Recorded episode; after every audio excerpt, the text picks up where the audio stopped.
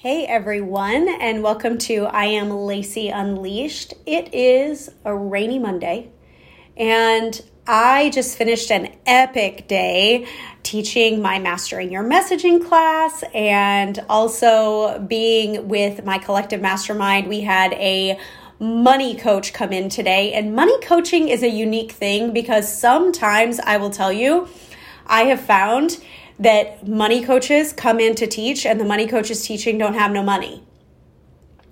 Which is a really funny thing that's happening on the interwebs that t- people are teaching things that they actually don't really fully understand or have a hold of themselves.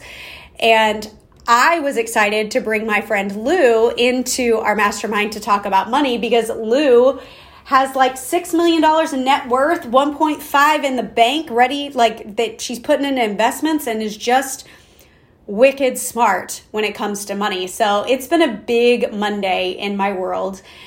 Um, but I just got off of a one on one call with one of my clients, and it really had me thinking about the three things that kept me in my business making between 10 to 20K for a long time. And when I say the things that kept me making 10 to 20K for a long time, I'm talking 18 months plus. I was in the 10 to 20K, couldn't break out of it, like, couldn't make it past like that 20K hump for a long period of time. And it was kind of twofold, but there were three main things that kept me in that spot. And once I got past those three things, going from 20K to 50 or 60K happened in like a flash. And then consequently, going from 50 to 60K to go to 100K happened in a flash as well. So it was really that first barrier between 10 to 20K where I felt like I got stuck the longest. So when I think about the three things that kept me there, probably the biggest, biggest thing was that I waited too long to hire. And I'm not talking just like an assistant coach, I'm talking like anybody that helped me outside of just me, myself, and I. So 2017, 2018, 2019, first part of 2020, everything was me. Everything was me. And it wasn't really until I opened myself up to having help that I started to really turn things around. But the big catalyst was hiring an assistant coach. But I'm going to say this so often, hiring an assistant coach is done wrong. So often. People scale their businesses and they hire assistant coaches, and it doesn't go the way they thought it was going to go right off the bat. And that's because the intention around hiring an assistant coach and the process in which you bring somebody into an assistant capacity has to be solid. This means you have to know the type of person that you're looking for. You have to know the non negotiables for that person. You have to have a really upfront conversation about capacity. You have to have a really bold conversation about income and you have to be super clear on what you want and to listen to any red flags that come up when you're hiring for an assistant coach, or it's never going to go your way. And this was something that I understood really deeply when I scaled and hired my first assistant coach, was just probably why it went so well, and is definitely why, you know, mm, 20 months later, she's still in my organization and is thriving it's because I really listened to what I needed first. I listened to what I needed first. I had a really good handle on what I needed from an assistant coach first. So I didn't just hire and suddenly take my income from 10 to 20K. It actually went from like 10 to 35K. We blew the doors open once we hired. But that was because there was a lot of intentionality behind my hire and how I brought her on. And I understood this because I have a background in hiring and firing. I worked in the private sector. I worked in human resources. I hired and fired. I interviewed people. I got used to having people in interviews. I got used to turning people down. And I was doing this when I was 22, 23, 24 years old. I did this again when I was working in financial sales. I would sit in on interview panels when we were bringing people on. So I got really good at the interview process. I got really good at asking questions, which is why I think working with my coaches as they hire and scale to do it right is one of my favorite things to do. And it's something that I do regularly. I have placed a lot of assistant coaches with a lot of CEOs in the last year because I have a keen eye on what's going to make somebody a good fit for your organization. For me, when I hired, that was an instant jump from 10 to 20 to 35K because I hired the right person that fit the needs of my business, that fit the niche that I was working in and servicing.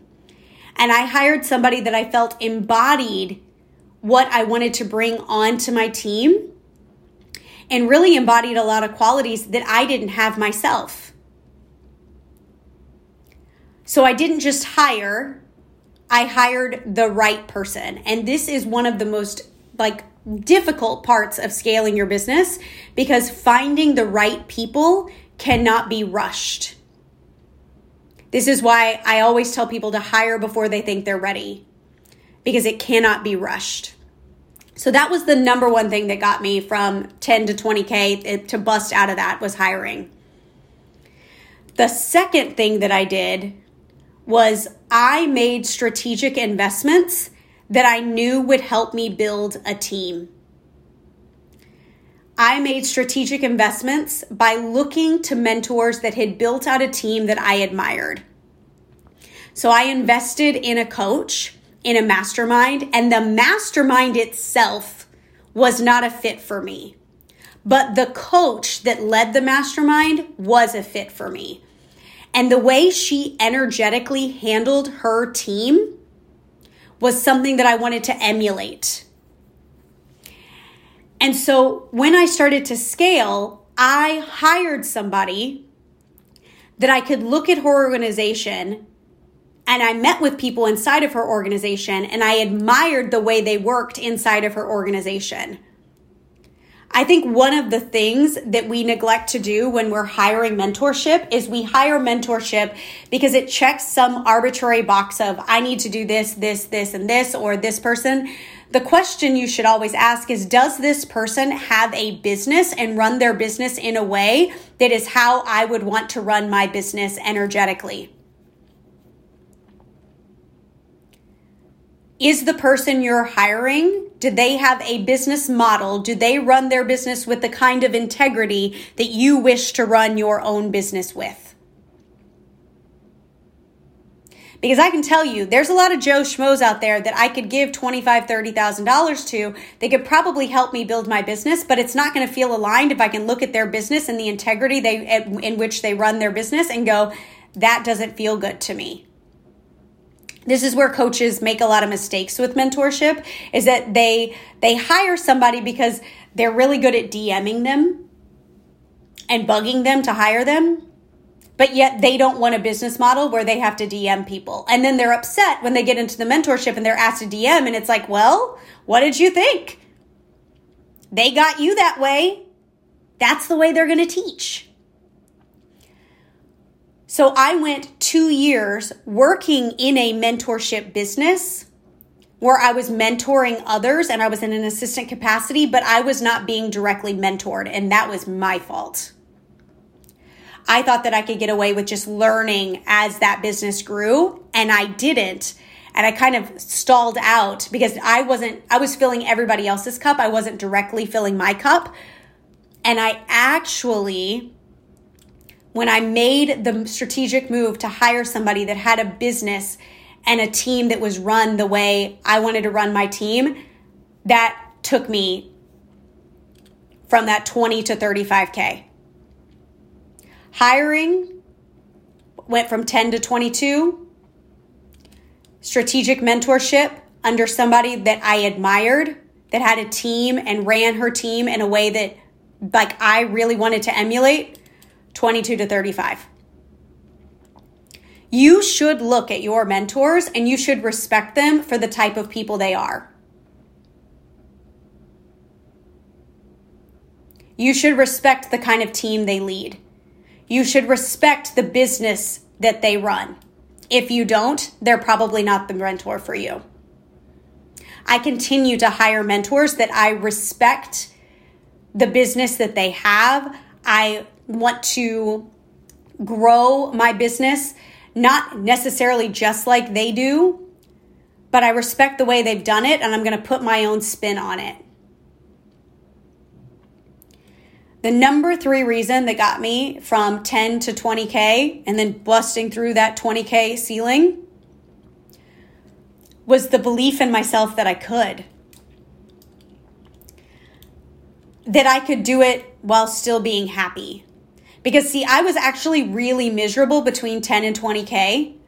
So I had this fear if I was already miserable between 10 and 20K, if I bust through 20K, I'm going to be even more miserable. So more money meant more misery. And a lot of people run that way. They'll do something because it's working and they'll bust through 10, 20, 30K doing it a way that's making them miserable. And then they wonder why they're still miserable. They were miserable when they were doing it that way at 10K. You're still going to be miserable doing that way at 30K, but you've just not been listening. So I was really miserable between 10 and 20K. So I was worried to go above that because I didn't want to just invite more misery. What I needed to do was get out of my own way and get myself out of the box of believing that I had to do it that way that was making me miserable in order to scale and do it the way I wanted to. I had blinders on that it could only be done this way. When I took myself out of the box,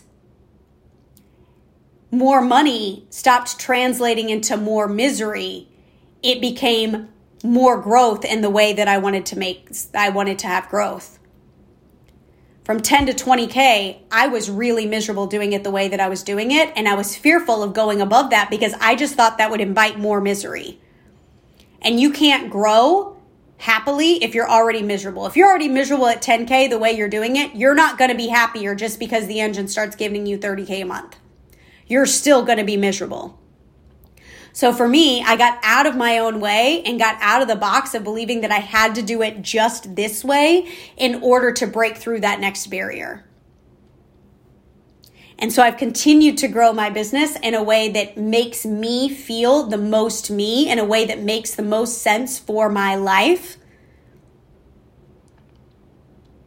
And it's become a lot easier because I'm doing it in a way that I actually want for so long, I didn't break through because I was afraid I had to break through the way I was taught. And the way I was taught didn't make sense to my brain and it didn't make sense for my life.